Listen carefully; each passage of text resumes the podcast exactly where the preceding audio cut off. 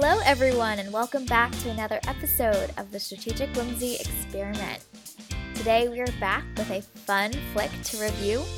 Sarah, what film are we reviewing today? We are reviewing The Man from Uncle. Yay!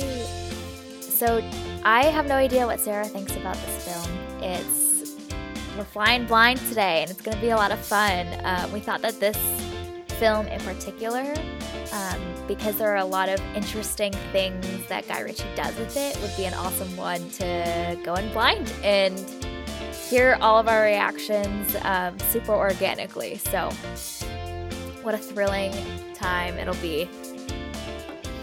Especially given a thrilling action adventure movie. yes. It's only fitting. I also know that Sarah is a big fan of one of Guy Ritchie's films. I believe that you are a big Guy Ritchie fan in general. Is that right? I I am. Okay. Yes. so this will make it extra fun. yep. So it's uh it's not that difficult to guess how I feel about this film. nope. But I am curious what parts of the film you thought were weaker and which you thought were the best and coolest parts. Mm-hmm. Given in the context and in light of the fact that you are a big Guy Ritchie fan. yes, so there is much to discuss. Mm-hmm. All right, shall we start off with a plot summary? We shall. In the early 1960s, a CIA agent and KGB operative participate in a joint mission against a mysterious criminal organization which is working to proliferate nuclear weapons. Yeah, it's pretty accurate. Yeah, they did a good job with that one. So, in one of our previous episodes, we talked about coming up with our own plot summaries using as few words as possible. I think we should put ourselves to the test again today. What do you think? Oh no, I didn't. I don't have one ready. okay. Well, pretend you've got a gun to your head and you have like five seconds to think of something. Oh, and if man. it's not, I don't. I don't do well under this kind of pressure. Okay. Do you Although want? I I came up with the other one spur of the moment the last time, so. Yeah, there you go. Don't underestimate mm-hmm. your inner cunning. okay. Um. Do you want to go first, or do you want me to go first? I do not want to go first. I have to come up with something. Okay. I let me count.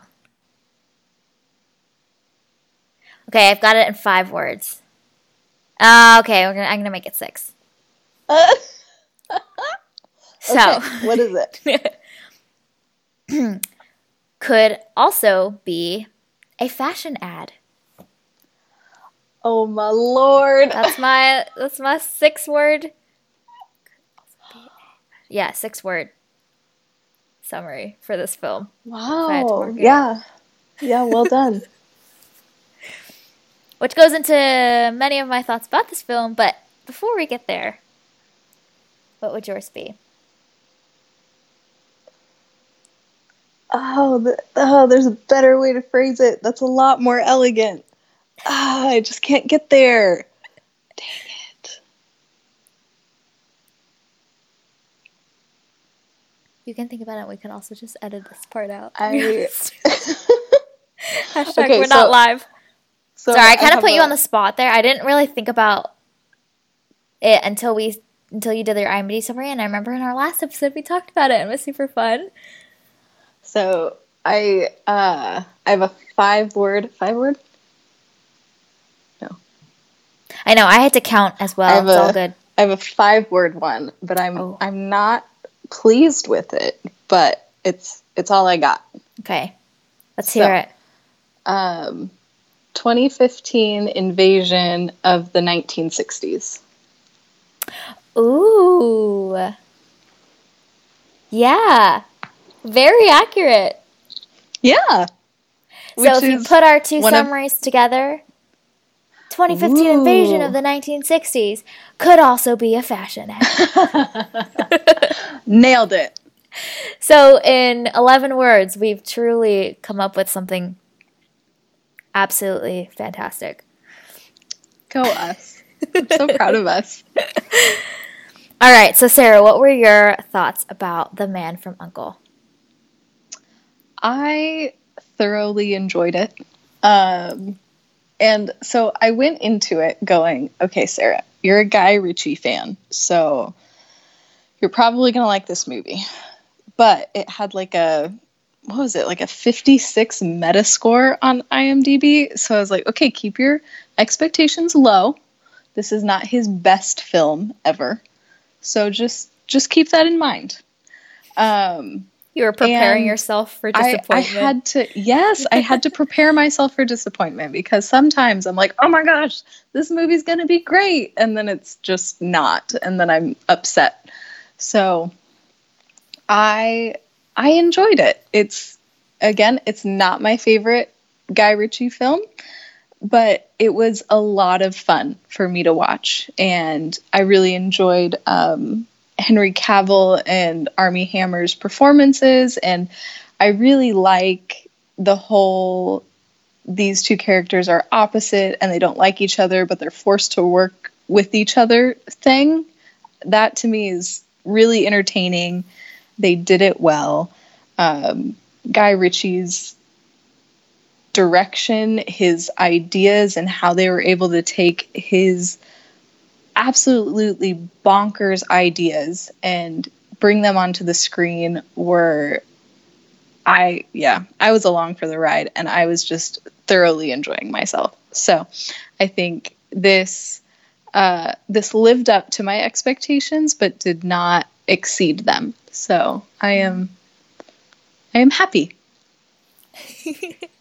How does this stack rank in comparison with some of the other Guy Ritchie films that you've seen?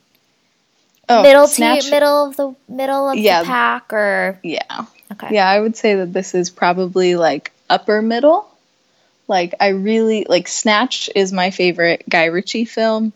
Um, some people will come at me over that one, but that's fine. Um, I like a lot of the stuff that he did in Sherlock Holmes, even though those movies are pretty flawed in a number of ways. Um, but yeah, this was this was solid upper middle. Hmm. Okay. But so Snatch is still my favorite. I was just gonna say Snatch was on Sarah's list, this infamous list that we often reference of films that we both traded back in the early days of our friendship of like must watch films that were absolute gems that we absolutely loved and adored. Snatch, I distinctly remember, was on your list. Yes, yes, it is, and it's now on Netflix. So yeah, we'll definitely review it at some point in the coming months. Because I'm curious, I am intrigued. Yeah, I'm. I'm curious to see your reaction to Snatch. Like, I don't want to like keep talking it up because I don't want you to have this like unrealistic expectation and then be disappointed by it. But the what I mean, it's all in the little things, and he is very intentional with the little things that he does. Um, and you can see that in Snatch, but you can also see that in The Man from U.N.C.L.E., and it's mm-hmm. those little things that I really appreciate. Yeah, I I visually loved The Man from Uncle. It was so stylistic and unique and had such a flair to it that I thought was fantastic. I loved that part. The plot, I wish, had more substance or was more exciting and more thrilling, or that the characters were a little bit um, more larger than life, because I think it really fit with this lightness and kind of whimsy and silliness that Guy Ritchie has with um, his this action film, and I wanted more of that because it it felt like the plot kind of dragged, especially in the middle. Like I was like, okay, where are we going with this, guys? Um, so I wish that the characters were more larger than life. That some of those really fun moments that Guy Ritchie has um, in certain scenes, I wish there was more of it because, man, those were so well done and just the juxtaposition of some of the different filmmaking components together made for a really fun fun thing to watch unfold on the screen. So uh, right now I'm thinking of um, the boat chase scene and when um, Henry Cavill's character is like eating a sandwich, watching Armie Hammer just get chased around, and there's yes. this like Italian song playing on the radio, and everything else is silent. You just hear the soundtrack going, and it's like absolutely ridiculous. Like that was awesome, and I I wanted more of that. Um, so overall, I appreciated, I just appreciated how stylistic this film was, and I wish that the substance was meatier to help keep keep it going forward for me as the viewer. Yeah, yeah, I I definitely see that. Like when I when I think back to the movie, even though I only watched it yesterday, I don't remember a lot of what happened in the middle. Um, I just remember those big, fun set pieces, and those just give me absolute joy. So I I agree. There were moments when it really did drag, and I was like, okay, guys, let's let's keep it moving here. Mm-hmm.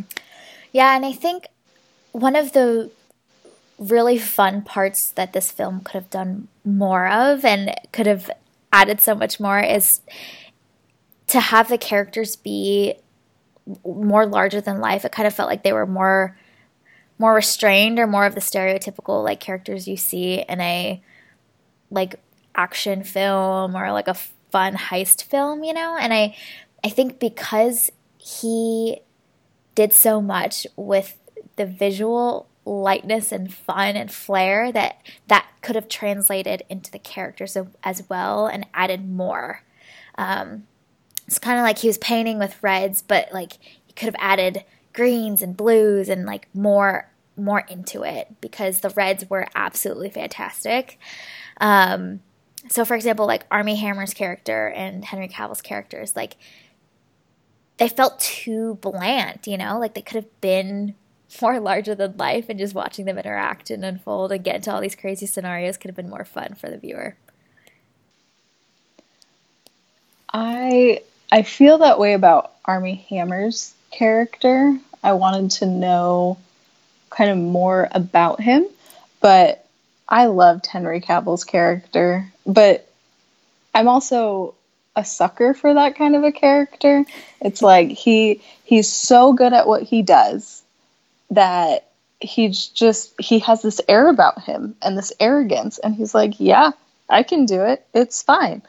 And then my favorite part of his character is when he's like, "Yeah, I got this," like in the safe, and the when he's breaking in and Armie Hammer is like, "Did you disable the alarm?" and he's like, "Oh, there's no alarm." And then he steps in and the alarm goes off. Like I love those moments where it's like, yeah. "You arrogant fool, you're not as good as you think you are." So, I think I think Henry Cavill's character was a lot more developed than Armie Hammer's was, but I think because Armie Hammer's performance was so strong, I didn't mind the lack of character development there. Mm-hmm. Yeah. Um, like even in the scene where Armie Hammer and Gaby are stopped and they're like in the Roman Forum, right? And they're like going on a little midnight stroll and they get stopped. And um, after that little tiff, Henry Cavill's character just like saunters over and it's like, where the hell did you come from? It really doesn't matter but it's kind of just super amusing that he just like shows up um, yeah. out of nowhere and you just know that he was somehow tracking them. And it's like there's no explanation needed, but it's kind of fun that he's just this kind of like all omnipresent kind of figure where he just like he just comes out of nowhere. And I moments like that were just so awesome um, that I I wanted I wanted Arm maybe as maybe I'm directing this more for Armie Hammer's character where I just he was so I get as part of his character to be kind of this like stoic, restrained dude. But there could have been more quirks to him that made that even more fun and amusing to watch, you know? Um, he was just a little boring in some scenes. Like I feel like there could have been more done. Yeah, I agree. But what what cracked me up is in the in the end credits when they uh, when they were showing the bio for each person, you got some of those quirks for Armie Hammer then that you didn't get during the movie. I was like, ah, man, why couldn't you have put some of those like weird little details to kind of humanize him in the movie? Yes, exactly. So, my thoughts on like that part of this film are pretty similar to Logan Lucky, where it's like if we're gonna go for this like really fun, lighthearted, absolutely like whimsical adventure story um, thriller, like let's make it super fun with these big characters. You know. Mm-hmm. This film reminded me a lot of Baby Driver in a lot of ways. I don't, I don't know if you've seen Baby Driver. I have not. Okay.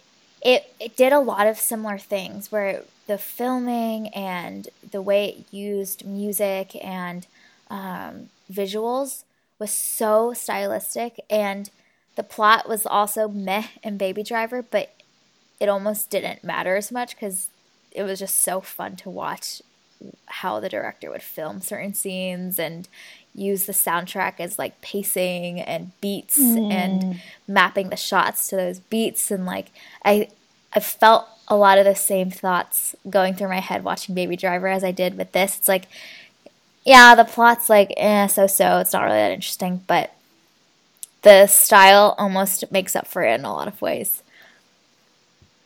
Yeah, this yeah, style is the word for it. There is so much there. Um, yeah, Guy Ritchie gives so much in his in his directing and how he constructs these worlds. Um, yeah, there's so much to look at and so much to experience. And even from the opening credits, like the very first few stills we see from the opening credits, like you know what kind of film you're about to get into. Like it's it's not going to be this Bond esque type of action film. It's not going to be Marvel. like you're on for you're ready for like a really fun ride, and he's going to be playful and it's going to be fun and it's going to be quirky and it's like you're up. You're this is what we're about. This is the ride we're about to go on together. Yeah, and I love that at least for me, the the humorous moments, they didn't feel forced. Like I feel like in a lot of action movies, especially today, there's this aim to also be funny. Like you always need that to kind of like break those moments of tension. You know, you need to be able to come up for a breath every once in a while. But for me, there were really subtle moments of humor woven throughout that kept it light, but it wasn't heavy handed to me. And it wasn't, um, a lot of it wasn't overtly funny. There were some really funny moments, but it felt a lot more balanced than I find a lot of action movies to be, especially today. That is so true. So, can we talk about the type of humor in this film for a second? Because it's, you're right, so different from the humor that we see in a lot of films today. It's it's almost funny because of the premise and because of the characters and the situation versus this one liner that someone delivered. Yeah. So instead of having to be overtly funny, they're able to do things and for me a lot of the the humor happened in the background. So you would see, you know, Henry Cavill doing something stupid in the background and you're like, "Oh my gosh, that's hilarious." While something more serious is happening in the foreground. So it's those little moments that really like broke things up. And like you referenced earlier, the whole boat, the boat. situation, that was hilarious. It had me rolling with laughter yes. because it was so, so stupid, but nothing needed to be said. It was all shown, which mm-hmm. is a, a stronger form of humor, at least for me there's that shot of Henry Cavill just eating a sandwich, and then he's it's I think shot from behind, so you see what he sees through his front windshield and you just yeah. see the boat go by in this one shot. Or even you see his truck begin to pull out and you know that he's he he has this moment of like oh i should probably save him. And the very next shot is literally him driving his crush his truck to just absolutely crush the boat beneath him. And it's so great. Is there anything specifically funny about that that i could like point to? Not really other than the fact that it's just really amusing that like he straight up was like all right we'll just squash him. Cool all right, that's the plan. Like, and it just shows the importance of good comedic timing. And I feel like maybe that's what's missing in mm, in other yeah. films is that the timing is off and the delivery feels forced, but none of those humorous moments in this film felt forced to me. Like even when like uh, the the femme fatale, she poisons Henry Cavill's character, and he you see him start to pick pillows up off the couch. Like he's he's feeling the pillows for their firmness. He no attention is drawn to this. You just see him doing this thing until she finally calls him out on it. Like it's those little tiny things where you're like, "Oh my gosh, that's really good."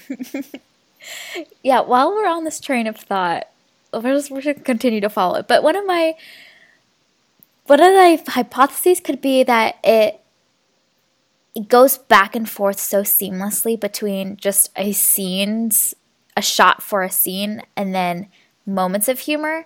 And, and i feel like in a lot of the action films or even other films today you kind of like know you're in a situation where something funny is going to happen.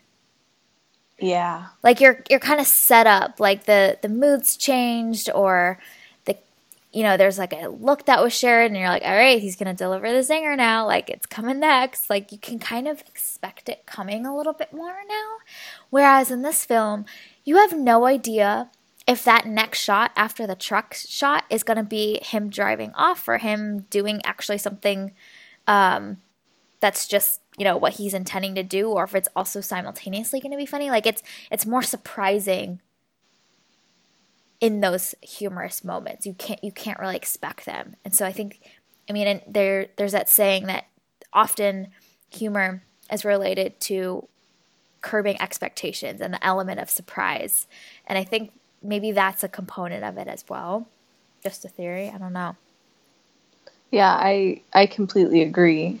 And that's more in keeping with real life too, I feel. Mm-hmm. Like I if if somebody's you know winding up for their really humorous one liner, I'm usually not going to laugh as hard as when I see someone just do something absolutely ridiculous or like they say something out of the blue that catches me off guard and it's hilarious. Mm. So I think I think you're onto something there. I agree with your hypothesis. Yeah, it I just lost my train of thought. That's okay. Safe space. Uh, oh. Nope. Okay. It's gone forever. Something related to like Jimmy Fallon. Oh. And how Jimmy Fallon's not really that funny to me. Because no, anyway. He's not. He's ridiculous, but he's not funny. okay. So what was the last thing you said? I don't even know. I was just trying really, really hard to not make a football metaphor, so I have no idea what I said. What? because when you were talking about like the setup to the joke, when oh, oh gosh, setup for so a play. Bad. No, it's a it's when a quarterback is going to throw, he needs to make sure that his his throwing motion is really really tight. And so there's a way that you do that and that you practice that so you don't get picked off and or you don't get your arm hit and throw off your the ball you know? So it's there was a whole football metaphor that i was constructing in my mind. And i was like this is a film podcast. We're not going to talk about football. So that's all i was trying to do uh, was think about okay. film and humor. So you said something along the lines of like um, i agree um, with your hypothesis. set up yeah, like you can see it coming, blah blah blah. Yeah, that that's less funny than when it's just like there, out of nowhere. Yeah. Okay. We're just gonna I'm just gonna be like, yeah, yeah, I totally agree. and then we'll move on to the next topic. But here's the thing. When we recorded last week and I was like losing my voice and hacking up a lung, you were like, we're not gonna edit this out. True. Okay, so we're we keeping this whole bit in? I don't know. Hashtag live. If you if you keep in my losing of my voice and my coughing from last week, then you have to keep this in. Okay. Haha. well, I'm going to keep this part in solely because I want to have that bit about your football metaphor included because I'm thoroughly amused by that. oh man. It's amazing how many things relate to football in my mind. Oh, wow. See, this is one of those instances where I, where I would really love to have Edward Cullen's mind reading, ability because I think I think people are really f- probably thinking about outrageous things. We just don't really know. That's true. That's Be- very true. be much more entertaining than reality television. It's like the ultimate reality television. But the funny thing about reality television is that those people say the crazy things that are going on in their minds. So then you're like, oh, That's true. They're also the people that are dumb enough to sign up to be filmed and be on reality television. So, you know, like a lot of factors. oh man. Well, that Okay. was quite a tangent. That was awesome. And this is probably where we should throw our Star Wars reference in randomly, even though it's not relevant because, Just for good measure. you know, this this is this fitting time while we're on the tangent anyway. Okay, we can check that off our quota. oh man, that oh, was. oh Lord. I It was can't think of a gracefully done, to- wasn't it? It was. It was exquisite. Oh, just yes, seamless. It just fit right grace. in there. Yeah, I know. I just I get that a lot, you know. okay. I'm trying so, to think of a way to connect the two, and it's it's not coming. So your way was way better than mine. So Ooh, well done. I can connect it. Ready? yes, I'm Star ready. Wars: The I'm here Force for it. Awakens. Every comedic moment in that movie felt so forced.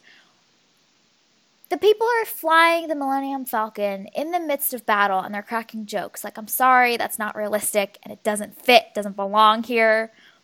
Don't put it in there.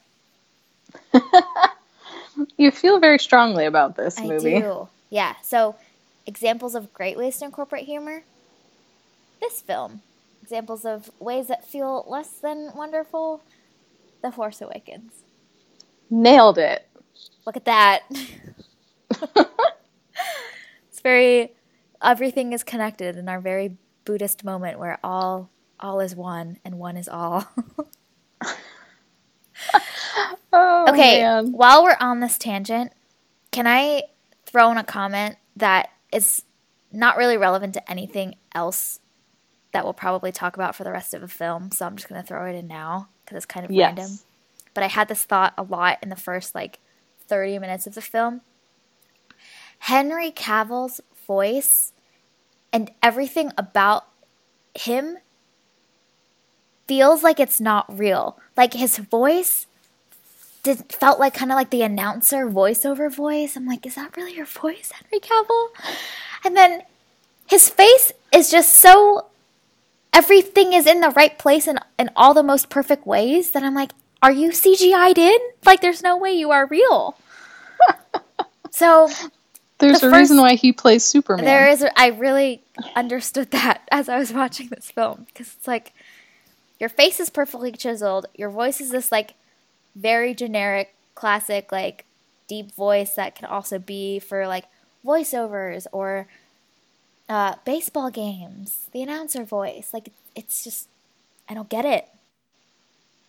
Which how perfect is that for a con man? Like that's True. That's who you need to be if you're going to be successful because then you you can charm everybody with your good looks And your voice, if it sounds familiar and like somebody of, you know, not authority, but somebody that you've welcomed into your home before through the TV, like it just makes him all that more endearing. Mm-hmm. Yeah, like he felt like a figure that I would see in an ad. Yeah. Where everything is constructed so much to the way that you as a viewer would imagine that person or persona to be. Like, you know, those ads for like the mom, I don't know, it's for like uh, Pillsbury Doughboy for the croissants. Like, the mom is so exactly what you ex- expect, and the kids and everything. It's almost like so engineered that it doesn't feel real. But it's fine because it's an ad and, you know, you're just focused on the croissants. But I kept waiting for this film. I guess we can pivot to this topic now, and I'm curious if you felt similarly. But this this whole film felt like an ad for a clothing line. Like I was just waiting for the end to just be this like puncher of like, buy this in this department store here. And you could take so many scenes of this film, like lift them out of this film and make them into little mini ads, and it'd be wildly entertaining. like I'm sold. I want to buy Gaby's dress throughout many parts of this film. I did not feel that way. um, but now you're giving me all of the Mad Men vibes. Yeah. Um, Donald Draper would have been so pleased with this film. Mm-hmm. Um, yeah, I did. I did not feel that way. Um, but I do enjoy when you can see that and you can go, hmm. Like usually when I'm watching, I'm like, oh, I want a still shot of that scene and that scene and that scene. And that's kind of how I felt in yes. this. And yes. the fact that you felt that way about like the clothing and the characters, like that just makes me go, that was really well, like good job costume designer, good job casting people. Like mm-hmm. cuz they did their jobs. And it goes back to this being this bravado of style that Guy Ritchie is wanting to show. Like, yeah, so many of those stills or those shots were curated so well and had this flair to them that it can. It's why it felt like an ad because there's so much pizzazz to it. Um, mm-hmm. Even just in the color toning throughout the film. yeah we haven't touched on that yet. Like, gosh, the use of color and the way that he sh- sh- portrayed the different cities was so stylistic. It was so fun to see what he would do next. And I feel like sometimes directors get a little heavy handed when they start playing with color and, you know, lighting and things like that and trying to give either certain people or certain places a distinct style and feel, they can go a little overboard and then it takes all the magic out of it. But for me, he had that perfect balance where it wasn't too much, it was just right to make all of these different set pieces unique and visually very, very interesting. And no, I mean, no two were alike really, mm-hmm. as they changed cities and venues. It was, like you said, you wanted to know what, where we were going next. It reminds it reminded me a lot while watching this film of the color tones used in Midnight in Paris, where there's a lot of mm, warm yes. tones used. I less so for the Berlin scenes in this film, but in the Rome scenes, that same like bright blue, kind of pinkish skies and all of the warm tones lifted off um, from all of the buildings, and it kind of has this like gloss and this. Um, oh, I don't know the word for it, man, but you know what I'm talking about, where it just you know that it was intentionally done and tuned to that way, and it kind of makes you feel that sense of like lightness to it that is different from other action films like the Oceans films or the Fast and Furious films or the 007. Like it's a very different mood that it's trying to convey, and it does a lot of that through color. it definitely reminded me it, it was a modern day interpretation of the 1960s. I very mm. much felt like I was watching um, some of the old action movies from that period, and that was so fun. But you you really were transported back into that time into that time period in those places. Mm-hmm. And I agree that color had so much to do with it, but then also um, what really got me were all of those split screens that he did. yes. To me, that just screamed the 1960s, and I loved every second of those. Yeah, so let's talk about that a little bit because his camera work throughout this film is really interesting. He kind of goes back and forth between these shots where there's not a lot of camera movement. The camera's almost static, but it's a very quick shot.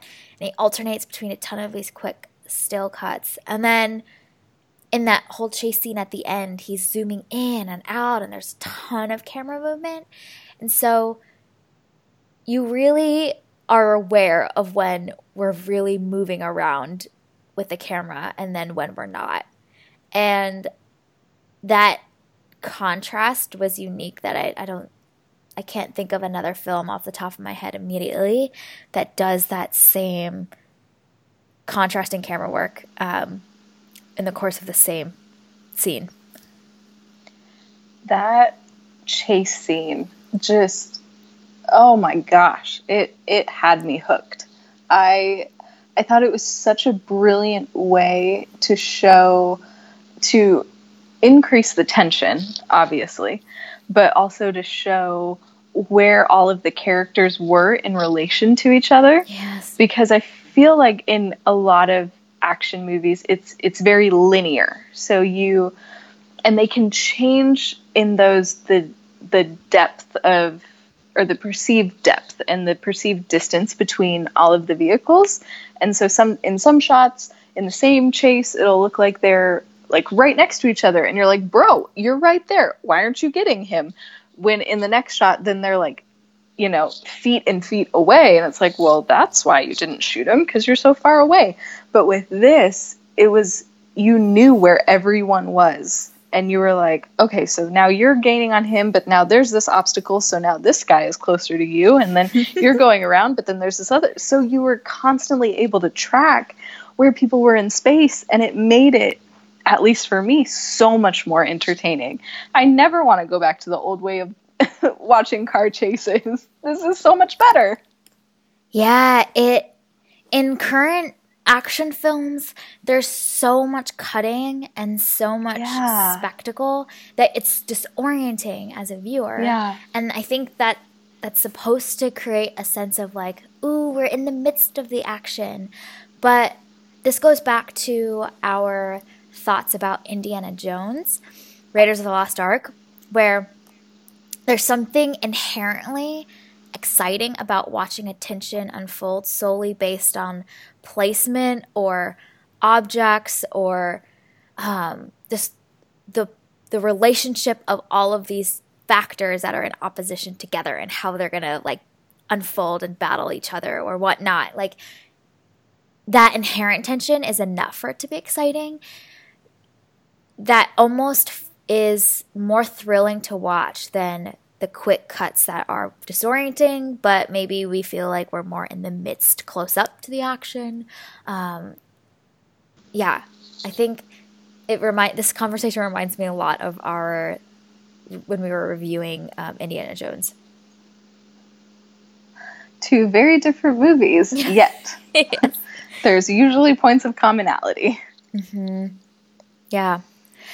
What was also really interesting about the panels and the the divided screens that he used um, is that it really reminded me at the time watching the scene of comics and mm-hmm. especially those quick still shots that he would go quickly between like a close up of Henry Cavill's face and then like a wide shot of the car chase and I'm thinking of the opening scene. Sorry, didn't provide context there. But in that opening car chase scene, there's like quick cuts of Henry Cavill's face, Armie Hammer's face, a wide shot of the whole cars chasing each other scene. And I just was thinking to myself, like, gosh, you could take stills of all of that and string them together, and they would still be coherent, and it'd be kind of still very exciting to see this unfold. We're not really reliant on camera movement in a lot of those. Yeah, I think the that car chase specifically, it was a, a beautiful dance between the two of them almost like i mean obviously like it's violent they're shooting each other trying to kill each other but it was this or maybe it was more like a chess game i don't know but there there was mm. such elegance around that whole thing and how they orchestrated that and how the two were trying to outsmart each other and outdo each other and couldn't really best the other and i think Guy Ritchie did a really good job of showing both sides and showing, you know, each one one upping the other. So it wasn't like, oh, here's the clear victor, but it was very much, okay, they're on the same footing, they're on the same playing ground, they're an equal match for each other to start mm-hmm. off the film. Yeah, which then brings us to the ending where we're kind of in a similar scenario where Armie Hammer shows up to Henry Cavill's room and we're wa- waiting to see unfold if who will be able to outsmart each other again. Like we're kind of back in the same premise. And then I don't know how you feel about the ending. I'm curious your thoughts. But then Henry Cavill tosses the gun to him. They burn the the whole tape and they're like dr- having a drink on this rooftop overlooking Rome. Like, I was not mentally prepared for that. I was ready for this, like, struggle sesh to happen and to watch them just like outwit each other. I was so excited because that opening scene was so fun. And I was like, yes, we're going to see them battle at it again. And then we didn't get it. And I was so sad.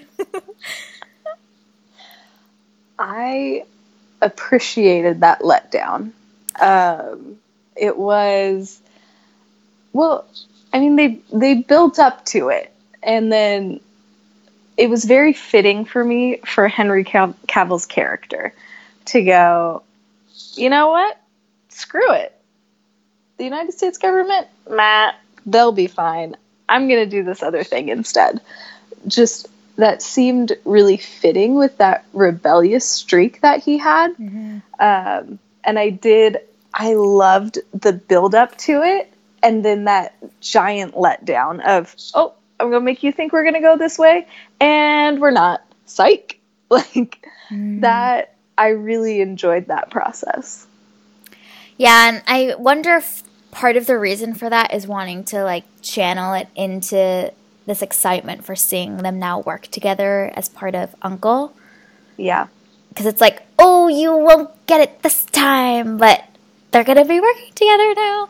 Do you, I actually? I'm not. Do you know if they've created a sequel to this film? I don't believe so, but I could be mistaken. No, I didn't see anything about it when yeah. I was scouring the interwebs, which surprises me. Me like, too. I'm I'm happy that there's not a sequel, but this this film felt like a first of a few.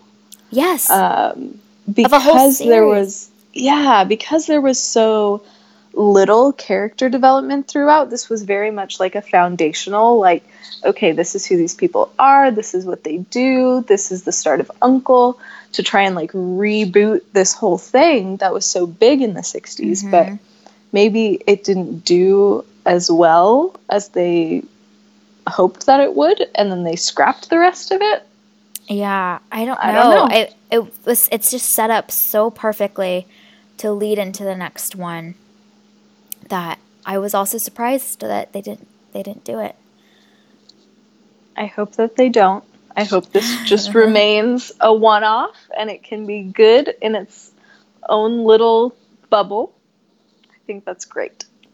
It's like how the Kingsman made like more movies after the first one. It's like, well, the first one was plenty.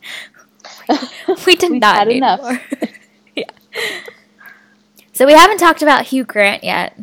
Do we want to talk We about Hugh Grant? We can talk about Hugh Grant.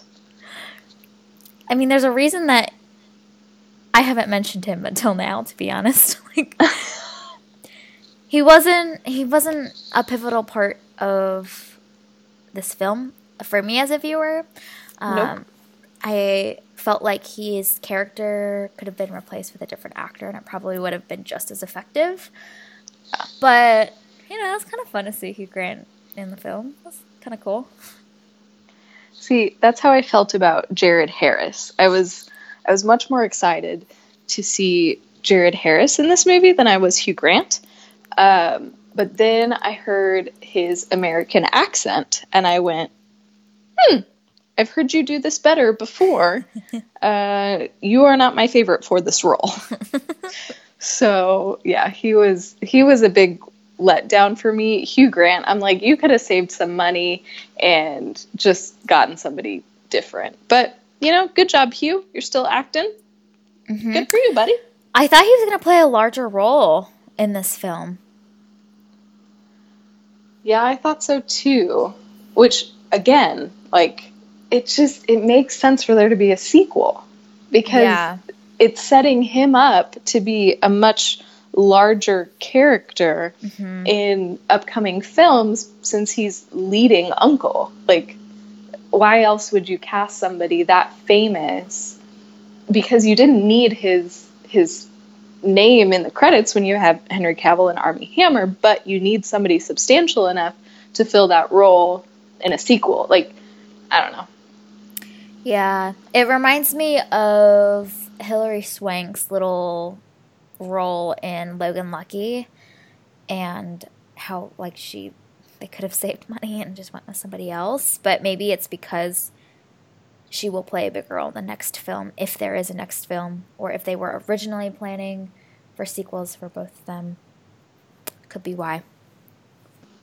I don't know. We may never know. We may never know. It might be 11 years later, like they did for The Incredibles before they rebooted. Oh, please no. Please no. no, we don't need more. No. And with an animated movie, you can do that. With a live action movie, even though these guys are looking good now, in a decade, they're going to look very different than they do today. Oh, but Sarah, the promise of CGI will save everything and everyone. Nope. Nope. CGI will not save everything and everyone. CGI is Stop it. apparently always the answer. No, it is not. Practical effects are wonderful. Doing filming on location is great. Please do more of that. yes, please. so, what else stuck out to you in this film that we haven't touched on quite yet? Uh, how did you feel about the femme fatale in this film? Uh, she's okay. That's what I thought. Like, I thought the whole romance with her and Armie Hammer was like, uh, just not necessary, but I can see why we have to do that. I don't know. I don't really feel strongly one way or another. It's like, just, if she feels like a plot device, honestly. Less of a character, more of like, okay, we, we kind of just need someone to do this role and play this type of character because it helps push the plot forward and also wears pretty things. But um yeah, she was alright. yeah, I think she would have been another one that they could have like developed that character mm-hmm. more, but they didn't need to when you have Henry Cavill and Armie Hammer in a movie. Like, Yes. why bother with her? Yeah, it kind of felt like this whole film kind of felt like these super larger than life characters that you that are just so unique and have such unique stories and backgrounds that they almost are effective because they are so outrageous. And but I mean outrageous in like the larger than life kind of way. And Gaby kind of fits that same bill where it's like she is just this like super strong-headed does whatever she wants chick that can fix things and also be super awesome in like every possible way. So like, okay, we just take it with a grain of salt. Like she's not meant to be really a realistic character. She's meant to like play her role in this unfolding of an adventure. Is how I've kind of viewed her.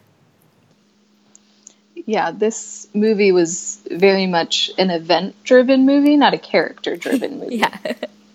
Absolutely. So her character just does does what she needs to do does the job, pushes the plot forward. Awesome. yep. Well done. Well done. Um, let's see. Okay, so I want to talk about this shot at the very this towards the end of the film where you just see this shot and it's from above and it's raining and it's so unique and so beautiful and so unexpected that I was like, wow, like this speaks to how fun it is to watch this film visually. And this scene is a great example of that. See, you're just describing this very unique and memorable moment in the film and I'm not remembering the this unique and memorable. the fight I'm scene. Like, it rained. What? The fight scene in the end. So they do this whole chase scene oh. through the oh. forest, and then they. Gotcha. Yeah, they have this fight scene. It's in the mud and the rain, and then there's a shot right after Armie Hammer, or one of them, kills the bad guy and it's a shot from yes. above with the rain yeah. and it's like sparkling in the light. Yes. so yeah. good. By that point, I was I was done being mad that it was all of a sudden raining. So, like when it first started to rain, I was like, "Why? Okay, why has it got to rain now? Was there rain in the forecast? I don't think so." I'm gonna push back and say that I loved the fact that it was raining because it made that whole action sequence where there's like mud getting flung around and they're all like dripping wet. So much fun to watch visually. I don't think I've seen an action sequence like that that happens in the rain. Oh, see, I've seen a lot of action sequences that happen in the rain. So that's what I was like, really? We're doing this again? Like, I feel like people are constantly flinging. fighting in the rain because it makes it so much more interesting. But the way that they the did mud. it was really oh yeah, that part was really good. So I was just annoyed when I first saw the rain. I was like, we're doing this again? Really? But by that point, you know, a few minutes into the fight scene, I was like, okay, yep, I'm here for this. Mm. Yeah. Also, the whole motorcycle chase scene through the forest thing was super cool. I loved that. It reminded me of. I hate to say this, but it reminded me of Edward Cullen, like whizzing through the forest with Bella on his back when Armie Hammer was like zooming on his motorcycle through the forest. Weird connections. Uh, not that weird. It it reminded me of Sherlock Holmes number two there's a, a moment where this whole like group of people is running through the forest and like people are shooting at them and the way that um, Guy Ritchie kind of messed with um, real time and slow motion like mm. a lot of there were a lot of parallels between the two for me and like the way that they moved the camera and all of the interesting visual things that he did like he didn't do the same thing in both films, but I could see his fingerprints clearly on both. Mm. Yeah. That's super interesting. Yeah. Okay. Any other last thoughts on this film? it was just a lot of fun. And I'm I'm glad that we picked it. We were in the mood to watch a solid spy movie, and I feel like this lived up to that. Yep. We were in the mood for that. yes, yes, we were. And we succeeded. One that was lighthearted too, and not things where you had to pay attention to a lot of dialogue for who the who who's who and who's what. Which we didn't have to for this one, that's for sure. we did not. We knew who everybody was and what was going to happen. Mm-hmm. But visually, feast for the eyes. Oh, stunning. Yes, and the humor. Those were the big, big things that the, I think this film just did so well. Awesome. Well, this was our review of The Man from U.N.C.L.E. If you're in the mood for just a fun spy flick to watch, open up a bag of popcorn, get on your couch, and snuggle up. Um, this film is available on Amazon Prime for rental for $3.99 or for purchase. We recommend it. It's a fun one to watch. Um, a lot of unique stylistic choices and flair that this film has, and um, it really is a feast for the eyes. We hope you guys have an awesome week, and we'll see you guys next week.